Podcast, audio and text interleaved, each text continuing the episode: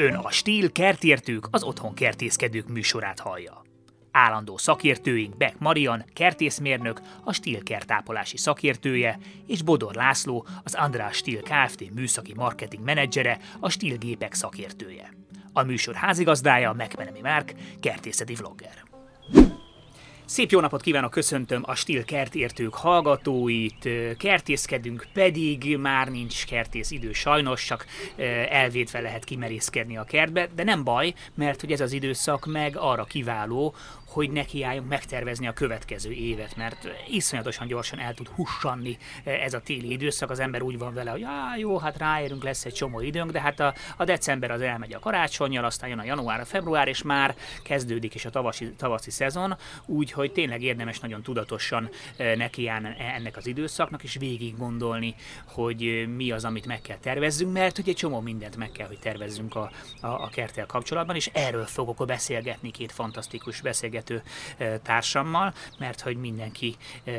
aktív kert tulajdonos, és mind ismerjük ezt a, ezt a téli időszakot és tervezési időszakot.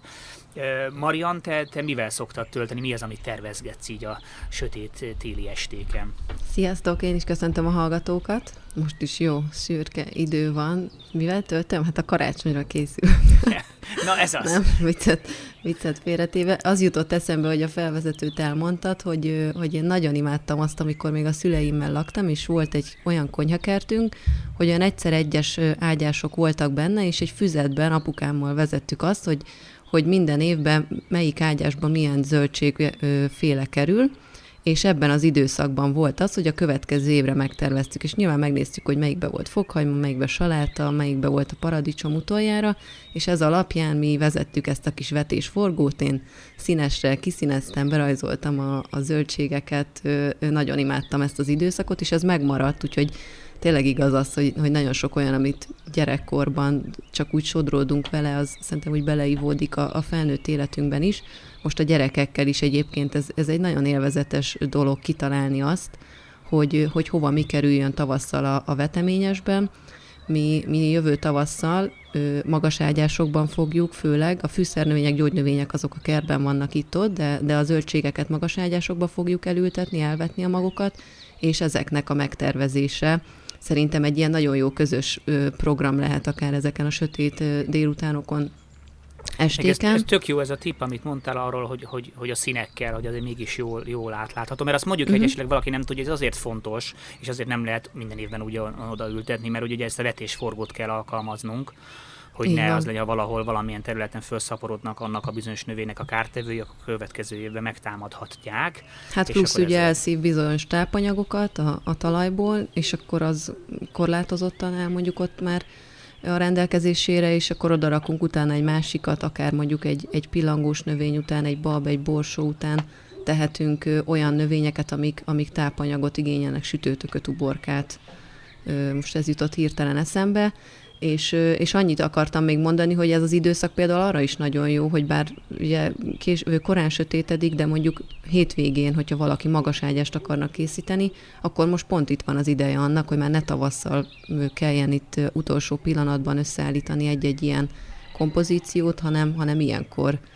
ott az idő,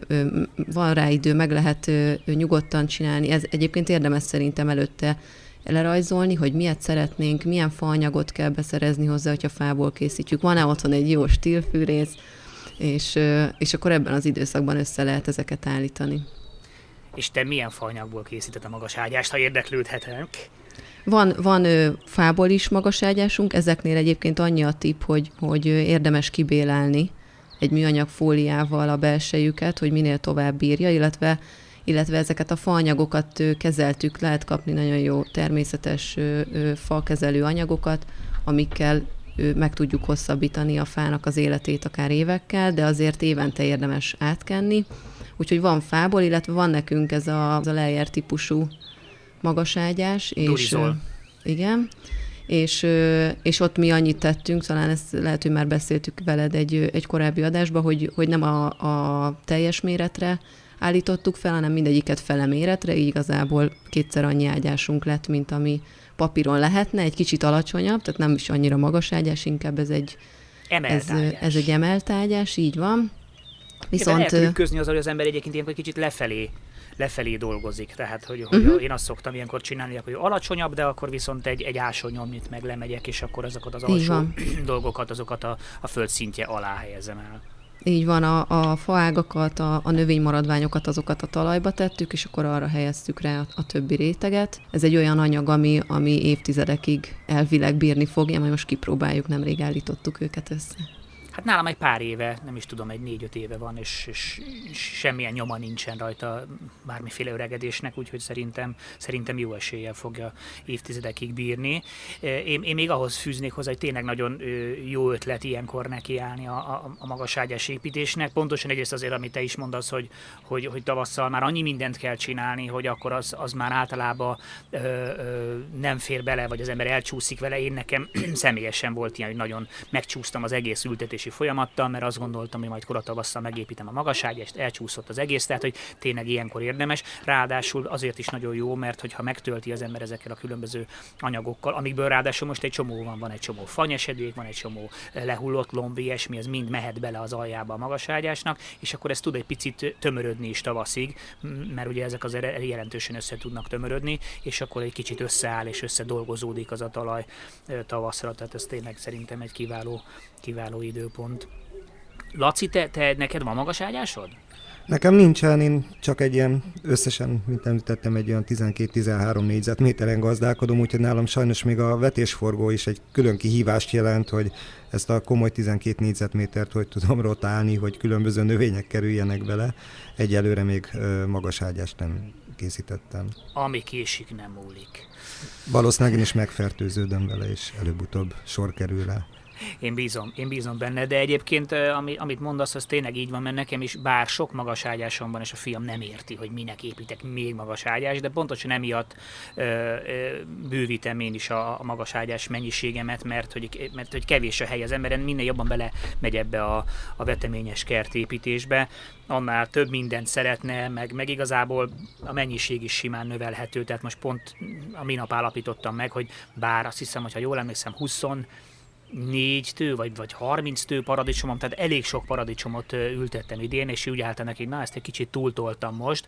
de mégis tulajdonképpen nem, hogy elfogyott az összes paradicsom, hanem nem is tudtam mindent megcsinálni. Tehát paradicsom szószt például már nem tudtam ö, csinálni ö, belőle, mert hogy a, a nagyját megettük frissen. Tehát, hogy igazából, egy, egy, hogyha az ember így foglalkozik a feldolgozással utána, akkor, akkor igazából szinte bármennyit föl tud használni, és akkor nyilván ott vannak a különböző egyéb dolgok, amiket ö, ki szeretne próbálni. Tehát, hogy, hogy, hogy mindig, mindig van hely új dolgoknak, és, és, és, és emiatt a, a korlátozott hely miatt amit te is mondasz, Laci, nagyon fontos ezt, ezt pontosan kitalálni. A magas ágyásoknak különösen fontos eh, ezt tényleg nagyon aprólékosan eh, kitalálni, hogy mi mellé kerül, és ott egy kicsit ugye szűk, szűkebben is vannak a dolgok, ezért például érdemes ugye nem csak arra ügyelni, hogy akkor mi volt ott előző évben, meg minek milyen ö, tápanyagigénye van, amit Marian is mondott, hanem mondjuk mi melyik mellett érzi jól magát. Tehát ezek a növénytársítások is nagyon-nagyon jók, mert, mert ö, tudják egymást segíteni, illetve hátráltatni is bizonyos növények, hogyha egymás mellé mondjuk két olyan növényt ültetünk, aminek nagyon nagy a, a, a tápanyag igénye, akkor egyik el fogja szívni a másiktól a, a tápanyagot. Tehát ezek tényleg olyan, olyan dolgok, amikre érdemes időt szánni, és érdemes fölmenni a netre, és megnézni, vannak egyébként nagyon jó kész ilyen ültetési tervek, és akkor azokat egy kicsit átvariálni, rajzolgatni, tehát ez tényleg egy időigényes, időigényes folyamat, amit, ami akár több estét is igénybe vehet, és akkor erre ez egy, egy tök jó, egy tök jó ö, ö, időpont. Marian, még azt akartam tőled kérdezni, hogy te gondolom hozzám hasonlóan, te is magról szoktad a, a, a növényeidet keltetni. Igen, egyébként annyi jutott még eszembe az előző, hogy mondtad, hogy jó kis könyvek vannak, interneten lehet nézni, de én nagyon szeretem a Kert Kaland című könyvet, amiben szintén egyébként ilyen színes kis rajzok mutatják, hogy egymás után mik kerüljenek a, a veteményesbe, és akár egyébként ez arra is jó, amikor ezt megtervezzük, hogy azért a legtöbb növény az nem olyan, hogy elvetjük tavasszal, és akkor őszig ott van, hanem valószínűleg lekerül, és utána egy később, későbbi vetésű pedig oda kerülhet a helyére, tehát ezt is nagyon jól tudjuk szerintem itt ábrázolni. Például egy, egy fokhagymát, az, egy, egy, új, egy vörös hagymát, azt akár egyébként már ilyenkor is, de hogy koratavasszal is elduggathatunk, és amikor az lekerül, akkor nagyon jó fokhagyma után sárgarépát ültetni, paradicsomfélét, paprikát, mert hogy azokat a kórokozókat a talajból távol tartja, amik pont, pont ezeket támadnák meg. És akkor visszatérve a kérdésedre, igen, vetőmagról szoktam a legtöbb ö, ö, zöldségfélét ö, ültetni, de azért van olyan is, hogy anyukáméknak van kis melegháza, és akkor tőlük kapunk különböző palántákat, de, de azt szoktam meg igazából, hogy még már februárban Egyébként arra is nagyon jó ez az időszak, hogy beszerezzük a jó vetőmagokat, és akkor februárban, amikor amikor már nagyon bennünk van a, a bugi, hogy már el kéne kezdeni kertészkedni, akkor az ablakban már el tudjuk kezdeni ezeket a vetőmagokat ö, ö, ö, ö, tartani, el tudjuk vetni. Ehhez is egyébként érdemes szerintem minőségi ö, olyan, olyan edényeket beszerezni, amiknek lyukas az alja, van alatta egy kis tálca is, és azért mégsem annyira csúnya, hogy, hogy be tudjuk tenni egy, egy ablakpárkányba, a nappaliba, valamelyik szobába, ahol azt gondoljuk, hogy nincsen annyira meleg, fűtőtestől távol van, a páratartalom magas, és már el tudjuk kezdeni ahhoz ültetni ezeket a kis növényeket, hogy amikor márciusban, áprilisban már engedi az időjárás, akkor kikerülhessenek a szabadba. Igen, ez egyébként én ebben olyan szempontból nem értek teljesen egyet veled, Marian, mert én, én, meg, én meg azt gondolom, hogy én is általában nagyon viszket már a, a, a tenyerem, hogy elvessem a, elvessem a magokat, de én mindig arra szoktam buzdítani az embereket, hogy egy kicsit még várjanak ki, mert hogy, hogy igazából a, a legtöbb ilyen növényt, ö, nyilván vannak már olyanok, amik jobban bírják a hideget, de mondjuk a legközkedveltebbek a paradicsom, ö, a paprika azért ö, május közepe előtt, de mondjuk legyünk egy kicsit bizakodóbbak, és azt mondjuk, hogy most már melegebbek a májusok, de má, má, májusaink, május e, e, eleje előtt nem javasolt kiültetni, még akkor is, hogyha jó idő van, mert ugye néha beleesünk ebbe a csapdába, hogy jó ide jó, jön egy ilyen jó idő, általában most tavasszal ez van, hogy jön egy-két hét nagyon jó idő, kiültetjük ezeket a növényeket, és jön egy visszahűlés, és aztán Campes Dolores, tehát hogy én azt szoktam mondani, hogy inkább egy kicsit fogjuk vissza magunkat, ellenben, ha nagyon korán elvetjük őket, akkor, és bent hagyjuk a lakásban, akkor meg hajlamosak nagyon Megnyúlnak, igen. Igen, igen, igen. A bazsalikomnál egyébként ezt én megtapasztaltam sajnos a saját bőrömön is többször, hogy nem bírtam, és már áprilisban elvetettem szabadföldbe. Na, az például tipikusan egy ilyen, hogy uh-huh. márciusban elkezdjük vetni az ablakba, akkor az májusra pont akkora lesz, hogy kiültethető. Igen és, és szabadföldbe ültettem, kikeltek, és jöttek a május elejé fagyok, és az összes, és az összes kifagyott, úgyhogy bazsalikomot kint május közepén nél előbb soha nem szoktam vetni, de bent az ablakban egyébként el lehet kezdeni. Én főleg az ilyen félékre gondoltam egyébként, amit akár Aha. már februárban el lehet kezdeni magról vetni, bár az is igaz, hogyha vár az ember egy pár hetet, akkor már márciusban kint is ugye szabad földbe el lehet ezeket vetni. Hát egy, meg egy jó fólia alagút például, vagy egy, ha van az embernek egy nagyobb ö, ö, fólias hátra, azzal azért jó pár hetet lehet nyerni, tehát ott már lehet kísérletezgetni, mert ott, ott egész jól el tudnak lenni ezek a, pontosan amit mondasz, ezek a saláták, meg spenótfélék, ezeket már, már el lehet kezdeni ilyen, ilyen korán ö, el, elvetni. Egyébként én is ugyanígy jártam a, a, a, padli, a padlizsán, a, a bazsalikommal, hogy én is elvetettem szabad földbe, Megint képzeld el, hogy még a cukkinikkel is így jártam, hogy azt is azt gondoltam, hogy mivel hogy olyan szépen kihajtottak tavaly előtt a szabadföldbe vetett cukkiniaim, hogy minek bíbelődjek itt a hajtatással, hanem kiültetem szabadföldbe, és pont ugyanezt történt, hogy ahogy elindultak, jött egy kicsit nagyobb hideg, és, és, és kinyírta őket. Úgyhogy, uh-huh. úgyhogy most ez a tanulság, hogy, hogy idén mégiscsak hajtatni és palántázni fogom őket és hát ebből is látszik, hogy ez mindig egy olyan dolog, amit az ember évek óta csinálja, akkor is mindig von le tanulságokat és tanul új dolgokat, tehát hogy ez egy, ez egy, egy életig tartó tanulási folyamat szerintem ez a, ez a konyhakert, és akkor az ember tényleg megtanulja, mi működik, melyik, hogyan, meg óriási különbségek vannak fajta, fajta és fajta között, tehát amit szintén szerintem nagyon fontos hangsúlyozni, hogy, hogy nem csak a keltetők, hanem a magoknak a, a minősége is nagyon fontos, és sokszor nem értik az emberek, hogy ú, hát ez miért kerül mondjuk ez a mag négyszer annyiba, de azért kerül négyszer annyiban, mert, mert olyan, egyrészt olyan minőségű lesz a, a termény, amit hoz, másrészt pedig a megbízhatósága is ilyen. Tehát, hogy lehet, hogy mondjuk spórolunk egy pár száz forintot azzal, hogy valamelyik ilyen, ilyen hipermarketbe vásárolunk filéres vetőmagot, de hogyha azzal elbíbelődtünk, nem tudom, hónapon keresztül erre tettünk föl mindent, és aztán utána elpusztulnak, vagy nagyon rossz minőségű növényünk lesz belőle, akkor nem biztos, hogy megérte ez a dolog. Tehát, hogy én mindenkit arra buzdítanék, hogy, hogy, hogy jól bejáratott, jó minőségű minőségű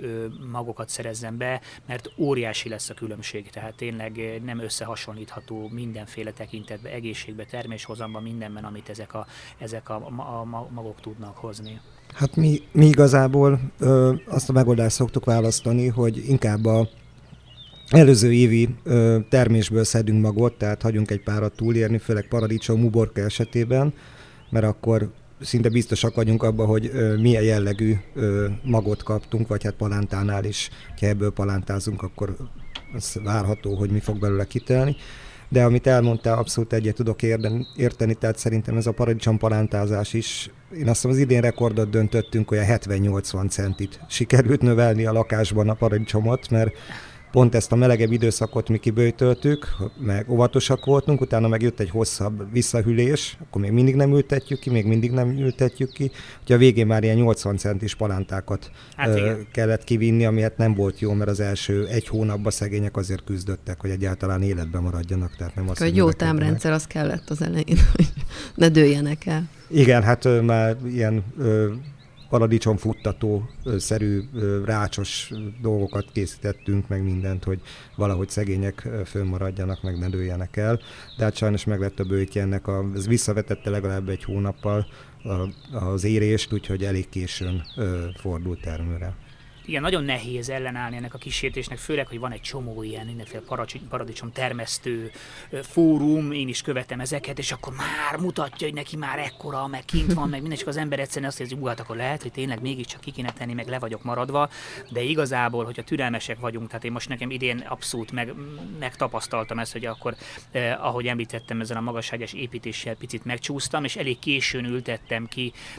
a palántákat, és nagyon sok kis picurkák voltak, és egy-két hét alatt úgy behozta a többit, tehát igazából, hogyha jó időben ültetünk ki egészséges palántákat, akkor azok, azok be fogják hozni ezt a nemaradást, tehát nem fogunk, nem fogunk elmaradni másoktól, tehát tényleg nem érdemes, nem érdemes kockáztatni, mert aztán meg, meg igen, az egész több havi munkánk veszhet oda ezzel az egész dologgal kapcsolatban. Ja, te, én is azt gondolom, hogyha tavasszal tényleg bele, beleforgatjuk a talajba azt a tápanyag mennyiséget, érett komposztot, szarvos maratrágya, granulátumot, illetve utána is mondjuk még figyelünk arra, hogy tényleg meleg helyre ültessük, szélvédett helyre, akár a paradicsomot, paprikát, paprika aztán még egy kicsit kényesebb erre, akkor,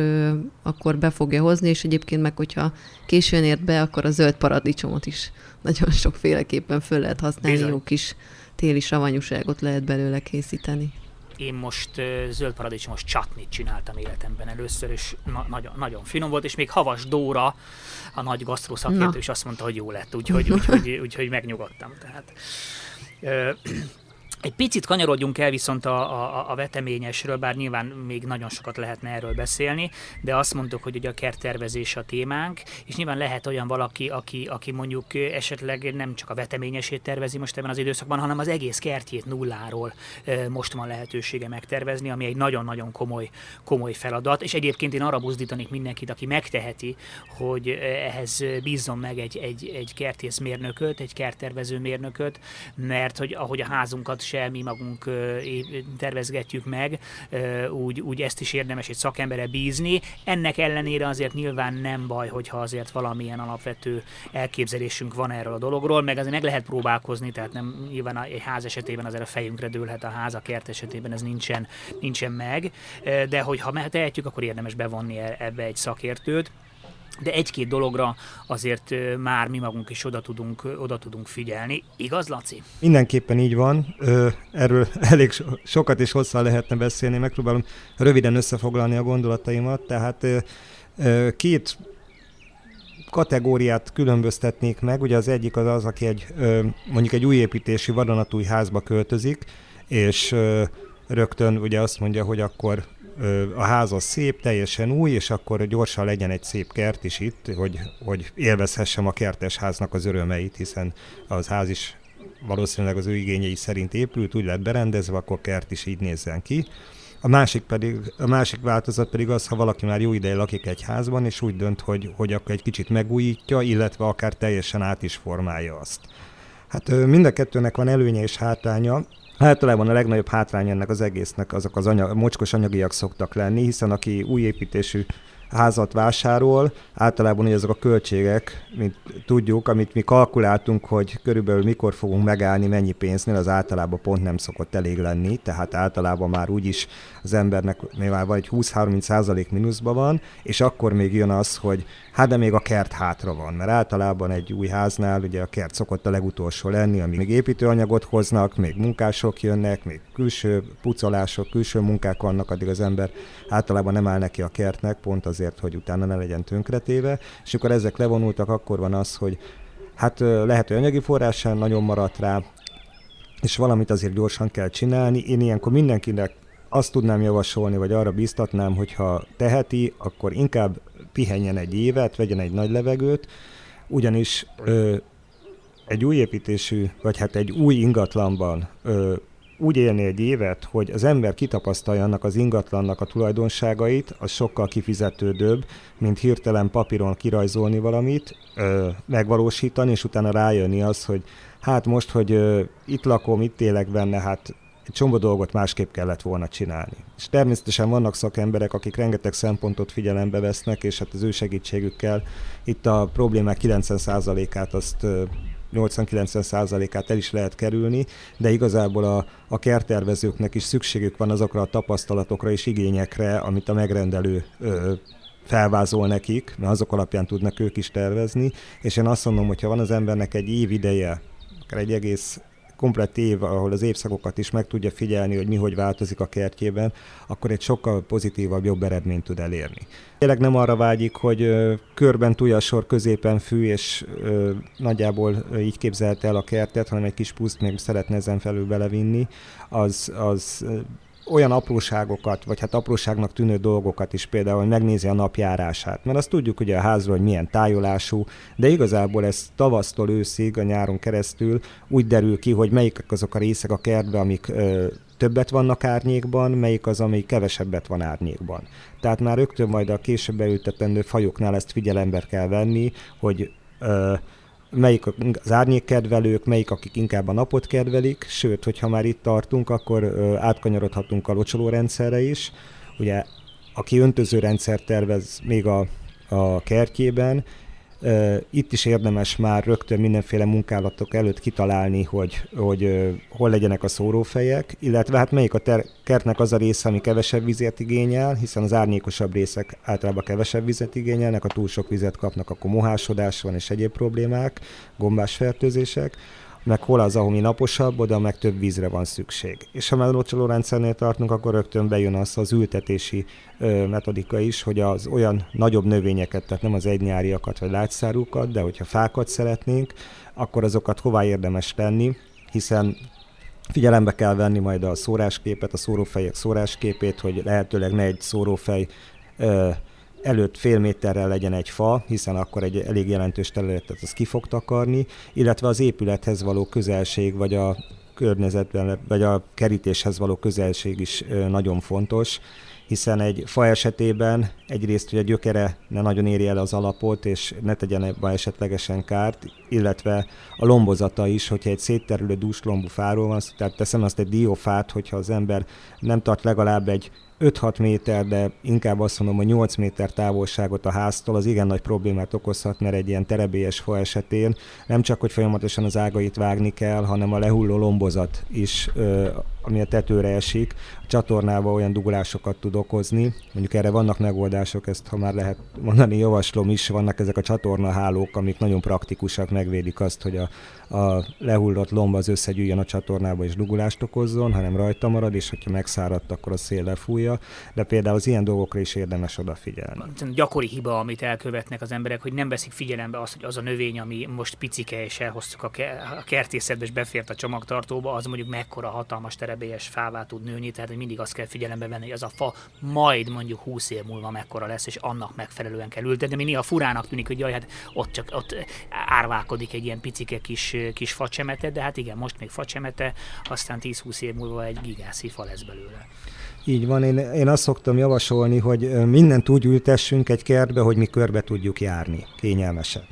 Ez így elég után hangzik, hiszen a sövényre is azt szoktuk mondani, hát a sövénynek az a lényege, hogy mondjuk egy csúnya drótkerítést, vagy valami nem annyira tetsző dolgot eltakarjon, de hát a, az ilyen sövényeket, fagyalokat ugyanúgy ápolni kell, tehát a másik oldalát is valamilyen szinten nyírnunk, kar, nyírnunk kell, karba kell tartanunk, és ha nem vagyunk annyira jó baráti vagy testvéri viszonyban a szomszéddal, hogy megkérjük őt, hogy akkor ezt a részt vegye át tőlünk és intézze ő, akkor ö, problémát okozhat szűk helyekre beférni egy sövényíróval, és valahogy ezeket a részeket ö, megművelni. Tehát mindenki szeretne minél több területet a kertjében hasznosan ö, kihasználni, de ezekben az esetekben nem szabad azt ö, tehát figyelembe kell venni, és nem szabad hagyni azt, hogy győzzen a, a négyzetméter iránti igényünk, hanem igenis be kell tartani ezt az ültetési távolságot a különböző szegélyektől és kerítésektől, ami a gondozáshoz szükséges. A fákról ugyanez a helyzet, gondoljuk át, hogy, hogy mekkora lombozata van, lehet, hogy a szomszédunk is szereti az almát, de lehet, hogy előbb-utóbb pedig át fog szólni, hogy tartsuk karba, vagy nyírjuk meg azokat az ágait, ami hozzá átlóg, mert mondjuk pont ott van az ő kerti medencéje, és abba esnek bele a, a levelek, illetve a, a termés is, és hát senki nem szeret egy ilyen félig elvágott fát nézegetni, mert kerítésnél szinte mérnöki pontossággal egyenesre kellett vágnunk, hogy, ne, hogy egy ág is átmenjen hozzá. Tehát ezekre illetve hát én azt mondom, hogy a szomszédok esetében azért mindig fenntartással kell viseltetni, mert aki az idén a szomszédunk nem biztos, hogy jövőre is az lesz, hiszen ezek az ingatlanok Ez azért ö, cserélődnek, tehát lehet, hogy most egy nagyon jó viszonyban és nagyon baráti viszonyban vagyunk valakivel, de, de elképzelhető, hogy valami változás történik, és akkor ez inkább csak problémát fog jelenteni, mint előnyt. Hát szerintem nem egy szomszédi viszony ment mondjuk tönkre pont ilyen átlógó faágak miatt, és akkor kivágta, hát, elvágta. Pont ezt a rigófütyös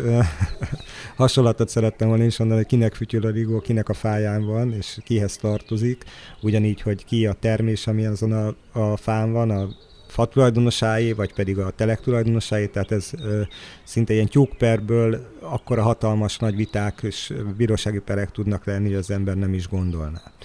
És talán még egy utolsó gondolat, hogyha ö, beszéltünk, mondjuk én most a robotfűnyírókba bele sem mennék, mert ez egy külön ö, téma, de például, hogyha hagyományos fűnyírásról beszélünk, én mindig ö, azt szoktam javasolni, hogy megnézem, hogy körülbelül milyen fűnyírót, ha egy tologatos fűnyíróról beszélünk, vagy önjáróról, teljesen mindegy, milyen fűnyírót használnék, és be kell tartani azt a törvényt, hogy a